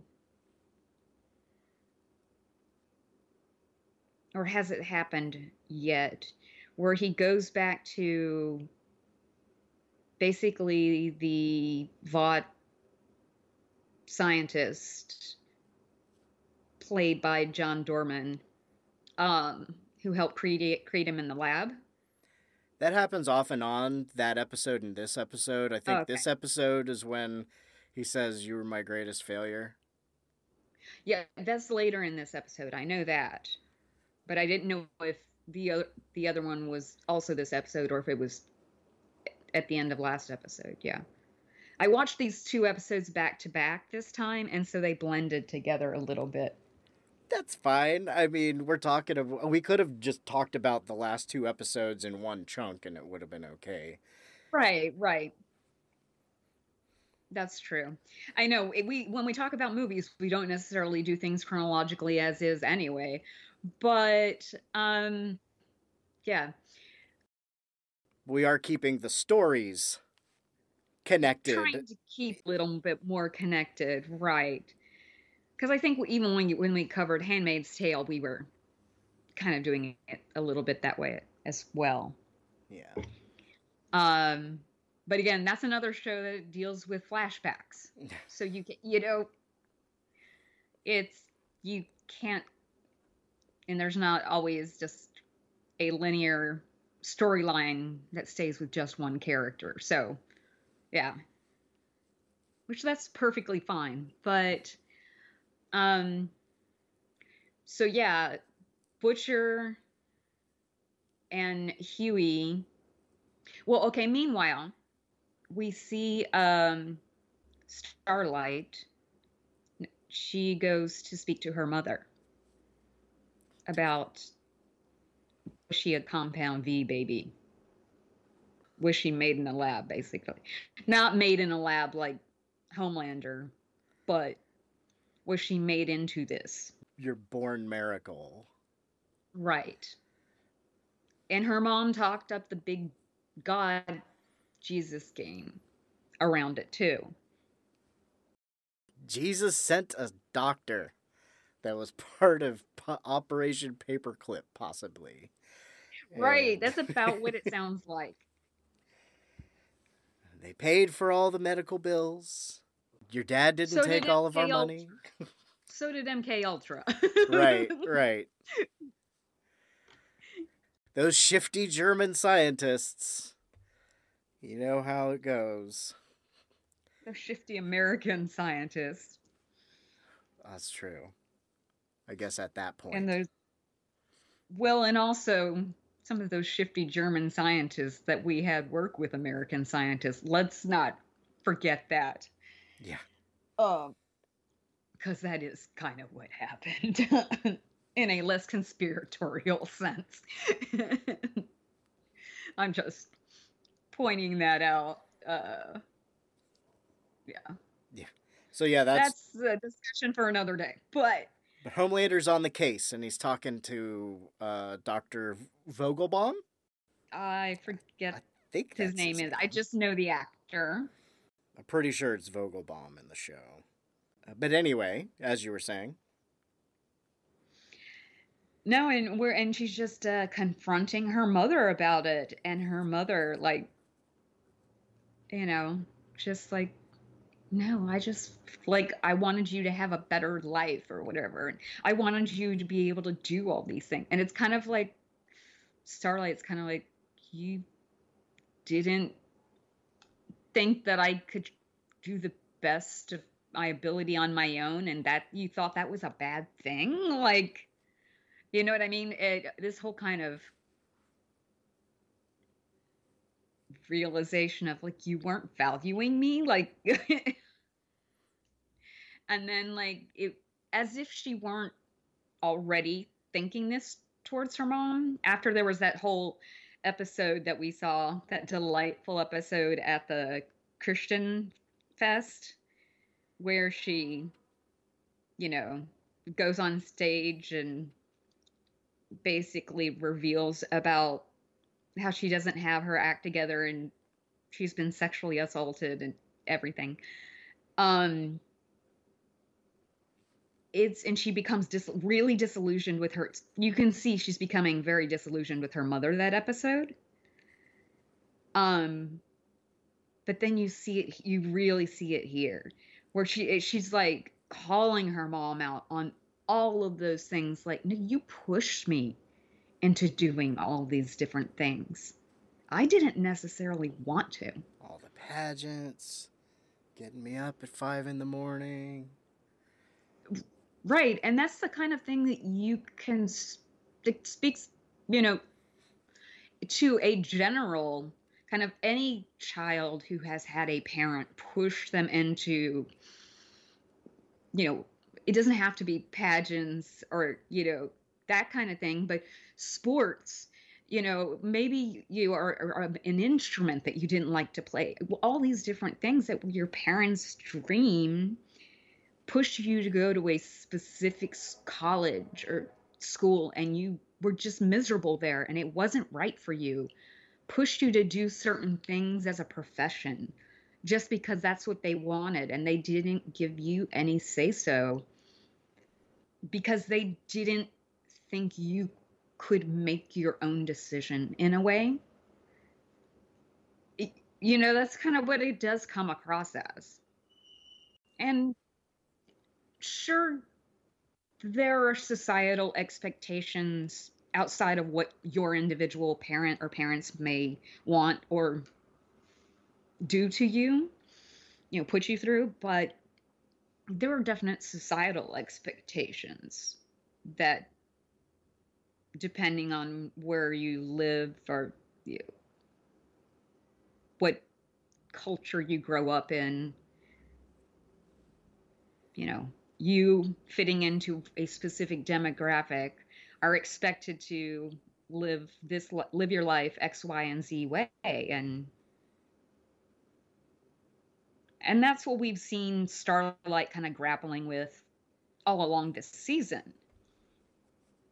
And hughie too because even when they have their post-coital moment in the previous episode and he says well actually i don't have a job right now i mean like after Robin's death.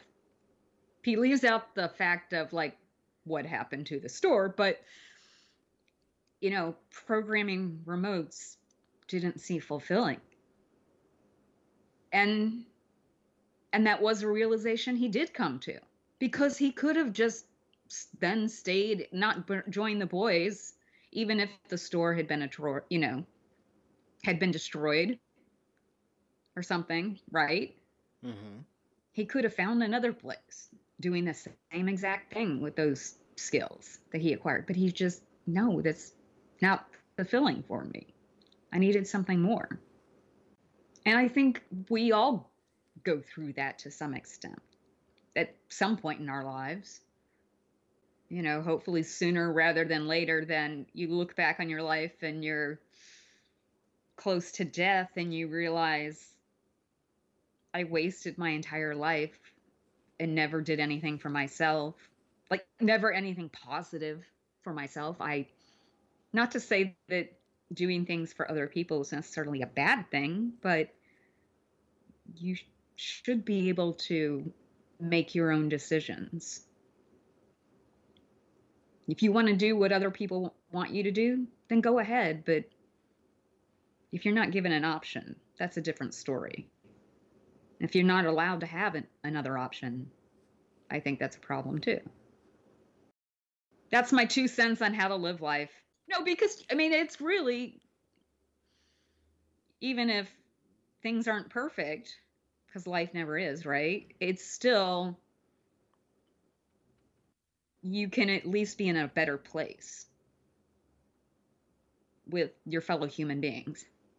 Any thoughts on Starlight and her mom? No, I think you pretty well covered it. What what's next? What do you want to cover next? Uh, let's see. Well, there's after that. There's Hughie and Butcher split, and Hughie goes to try to save the boys. Well, he tells Annie that he's gonna need her help, and we don't know if she's gonna. And Hughie wants to go after Frenchie and Mother's Milk and the female, and Butcher's like, no, they would want us to finish the job. So, if I'm not missing anything, it's mostly the the attempted rescue mission, then the rescue of the rescue mission. Well, well, before before that, um, after I don't know where it is in all of this, but after Hughie and Butcher talk to Mallory, um, and check in with the families, you know, whatever. They, oh no, they um, they go to Raynor, Jennifer Esposito, and they bring the compound V to her. So then Hughie and the boys have come back to.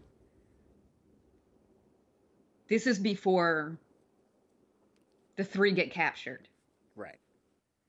by Vought. But we have to say that um, Hughie's dad and then Mother's Milk's family, they are safely taken away. Um, Uh, Mother's Milk figured him out and said, I, I bet there was a deal, but you couldn't get Homelander. You need to reconsider that. And so Yeah. he he does reconsider, and it's still like still no Homelander. It's like no, but everybody else. yeah. She seems to find Yeah. a loophole there, a little bit. Right. Right. Well, that's because also. When does she find out about the super terrorist? Has, does she already know at this point? I think she does. Yeah, I think that's they showed her the they showed her the foot like we said Yeah. they show her the footage at near the end of the last episode. That's why she, yeah, and that's why she's still kind of like, yeah, they Yeah. won't let me give you Homelander. When he, when Butcher finally says, okay, we'll give you the Compound V, Yeah, here's the compound Give us V. the- give us the soups. We're gonna keep compound V classified because you know Right. we're the CIA, and uh, yeah. So Butcher's still on his personal mission. Hughie trying to save the group with his retainer. Yeah. But like you said, Hughie has he he's called Starlight. Um and he keeps leaving voicemails or whatever she's not picking up. And so he goes to the motel to try to save Mother's Milk and um Frenchie and Kyoko. uh, by getting himself captured. Whatever crazy plan, and he hopes, I guess, Starlight's going to show up.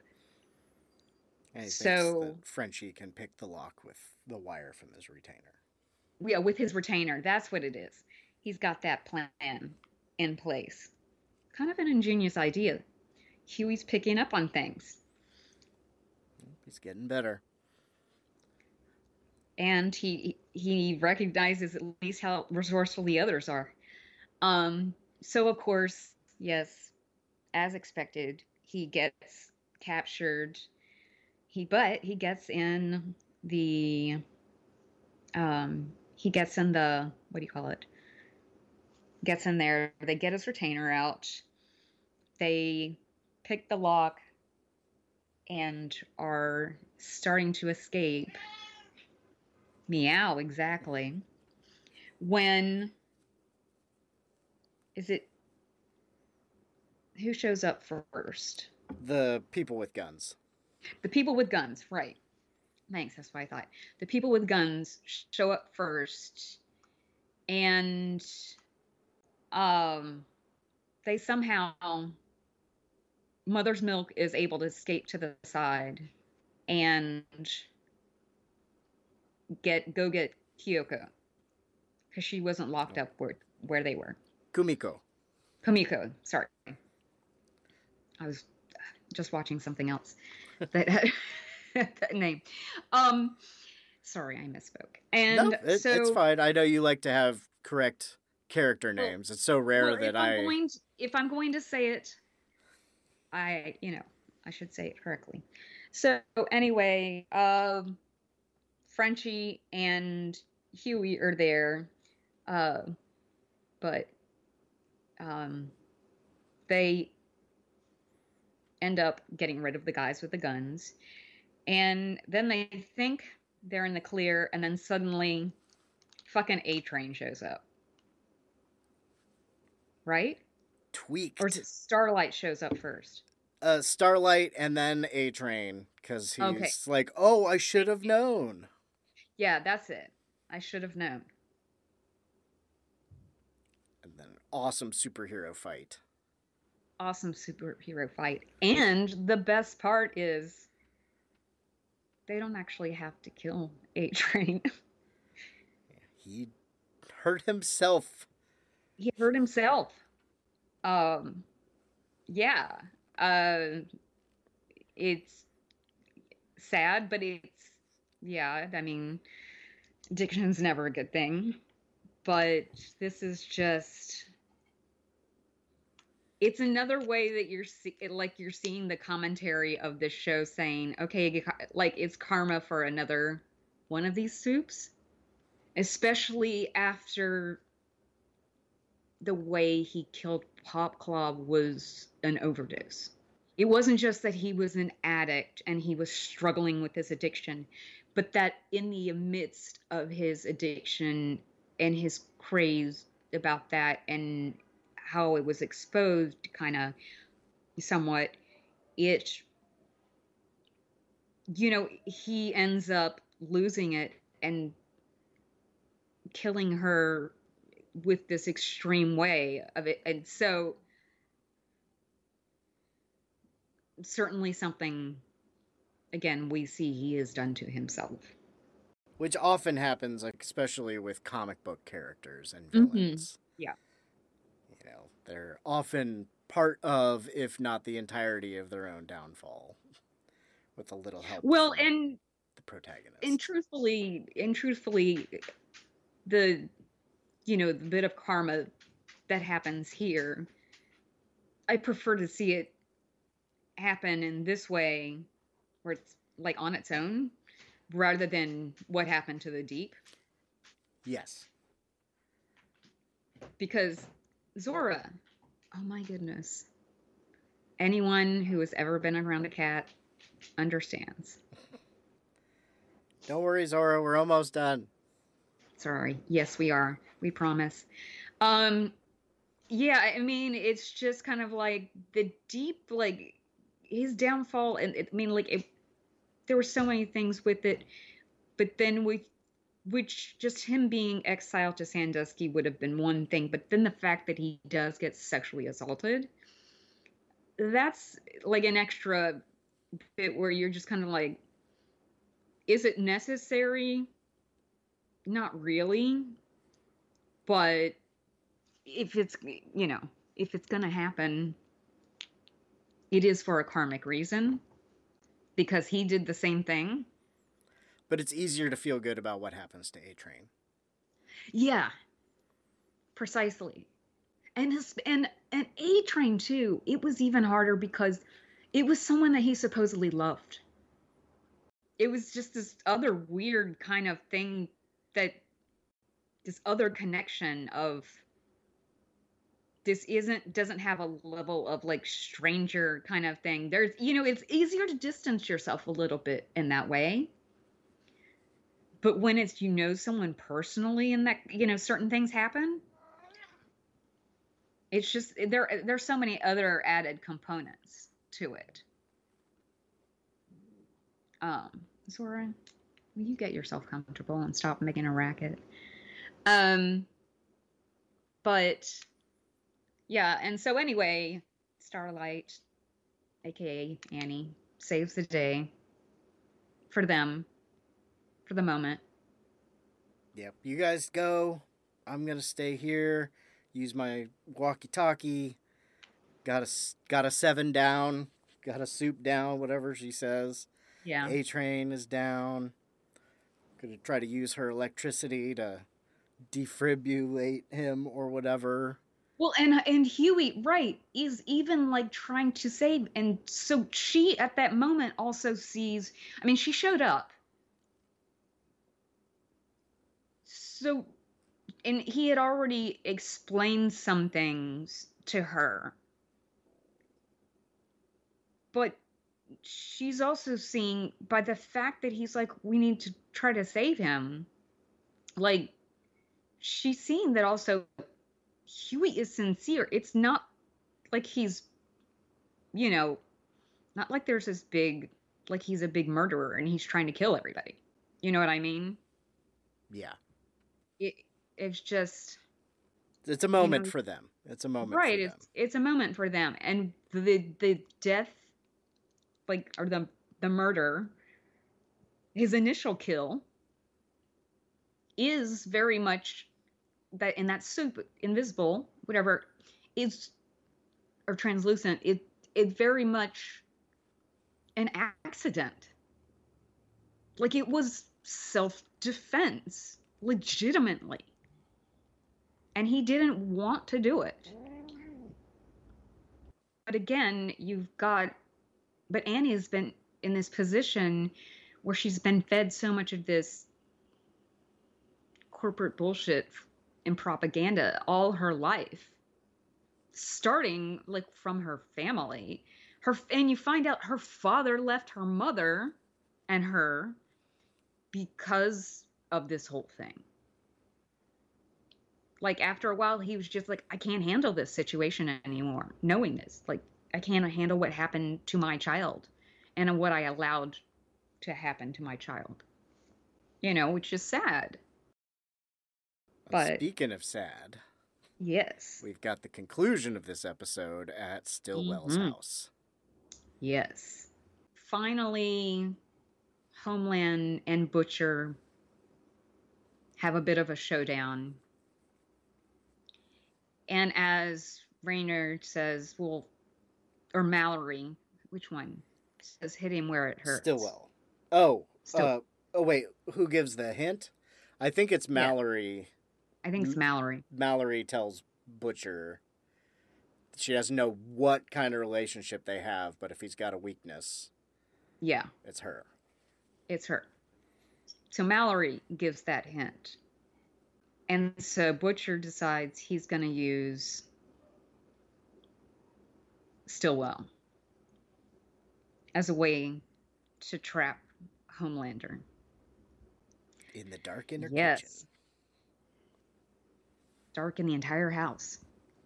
And Homelander shows how little of a fuck he gives by bringing her baby downstairs towards the He- bomb. Oh my goodness. As if he we didn't think he were enough of a dick already. Like, this just really cements it. This just absolutely cements it. But that whole thing where she's like, take him away. Take him away. And, and he's like, no. Like, Don't worry. Why it's should I? okay. Yeah. it's okay. Mhm. Yeah. And meanwhile, we find, and so we find out Homelander's been doing some digging in the Vought files because he went back. At, well, after, because initially he went to Dr. Papa Vought, whatever his full name is, and talked to him, and then he t- he spoke to Stillwell earlier in the episode about what happened to Becca, like where she disappeared to, Billy's uh, missing wife. What happened to her eight years ago? And Homelander realizes something's not quite right. So he starts asking around and he looks through Vought files, and here we find out. Dun dun dun. Stillwell's been hiding. They've been not telling the full story to Homelander or Butcher, for that matter, as to what happened to Becca. And since, well, we're fucking spoiling, it's already been out a couple years, and we already said we were talking about this, so this is just how this episode and season end. Homelander, before Butcher can blow up the bomb, Homelander uses his laser eyes, laser vision, and shoots out the eyes of Stillwell and kills her. What was your plan again? what was your plan? You like you thought I actually really cared about her? Like That would be a mistake on your part. cuz he is such a sociopath that even what connection he had to Stillwell, I think this might if what Stillwell had told um Homelander hadn't been a lie, I think Homelander would be okay. He would be con- still connected with Stillwell at this point. But since he figures out before this that she lied to him again, you know what I mean? And then as he finds out exactly what is hidden, because we see, because Butcher then hits the bomb to blow them up. Yet, Homelander manages to save the two of them He's kind of fast. because he's kind of fast. And where we end the episode, right? Yeah. Is on a place far away from here where he walks up to a kid and about seven years old or so. And then out walks Becca. And Butcher figures out that, like, because of whatever footage that Raynor shows him, is that Homelander, whether consensually or not, slept with Becca uh, eight years ago, sometime after that holiday party. And they have a kid together because Homelander says, I'm your dad. And then you had to wait forever for season two if you were watching it when it was airing. Yeah, I know. Well, and it seems like we've had to wait forever between season two and three, but at least you can understand that just because of COVID productions and stuff. Although they shoot in Montreal, I mean, uh, not Montreal, Vancouver, mostly. Primarily, yeah. The the I had seen that the Christmas party or the corporate part, Mhm. one of the Vought parties, uh, one of those episodes was shot in Ontario. Oh, okay. Yeah, but they're shooting in Canada, and I know Canadian productions were back up and running before a lot of US productions were. Yeah. And because they didn't have the um like they got things under more under control uh faster than we did. Well, obviously we're still doing depending right, on where, but where you are in They're the a bit safer. It's a bit safer to work in Canada with people right well, now yeah.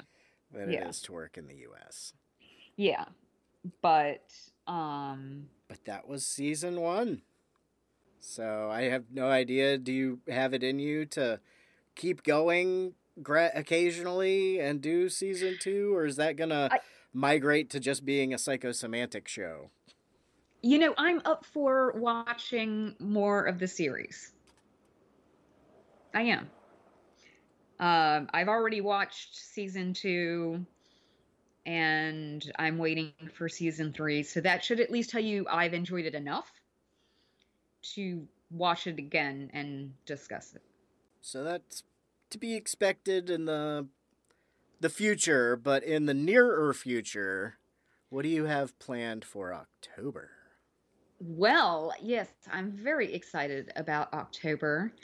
Um we are because, you know, we always love spooky time of year um with October and Halloween. Um which, you know, we do horror other times of year, but we we're also kind of uh, since the first half of October. Um, it's still uh, Hispanic Heritage Month. Um, I wanted to get uh, some Latinx kind of uh, mixture of things in this year to give to give us our theme. We're gonna go with um, Latinx uh, ghost stories. So we are going to be watching The Devil's Backbone and we will be reading, um, which I read earlier this year, and I cannot wait to start rereading, Mexican Gothic by Silvia Moreno Garcia. And we already have our guest, Iris, um, from Badasses and Boobs and Body Count, um, all lined up. So, yeah. And I know she's already excited about it. So, Nice. I think we're gonna have a good discussion. Awesome. Yeah. And I yeah, and I haven't seen Devil's Backbone in forever. So I I think this is gonna be yeah. Nice. I haven't Um, seen Devil's Backbone. When did that come out? 2001. So I watched Yeah. it last summer because it was part of Duncan's uh, Oh. Ah. summer series. Mm-hmm. So that was the last time I watched it. Right. Um, so awesome. Looking forward to that. But we should probably end this episode. I know we I, I well because threw in kind of the little recommendation section. I know we're probably a little longer than we expected, but I want I, I was thinking about that at the last minute where I was like, you know, we haven't kind of talked about that in a while, and so yeah, I think it's good. Make sure we at least even if we're not doing the full referral slips, we should pop those in every here and there. Got anything else to plug before we say goodbye? Not that I can think of at the moment. What about you? yeah, uh, just plugging along over at Psychosemantic. And uh, let's see.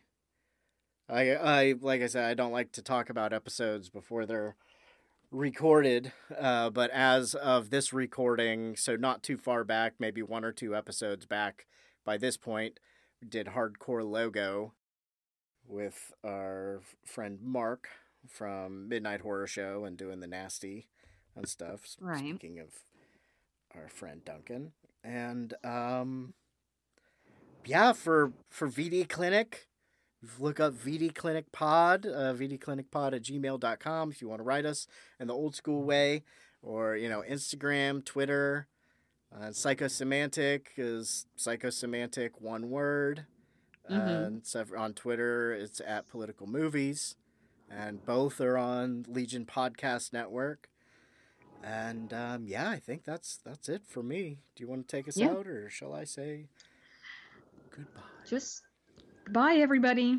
The cops are coming to get me, apparently. They're coming. They're coming. They're starting early today. Until next time, Until next time, stay tuned. stay tuned. Talk to you later. Bye.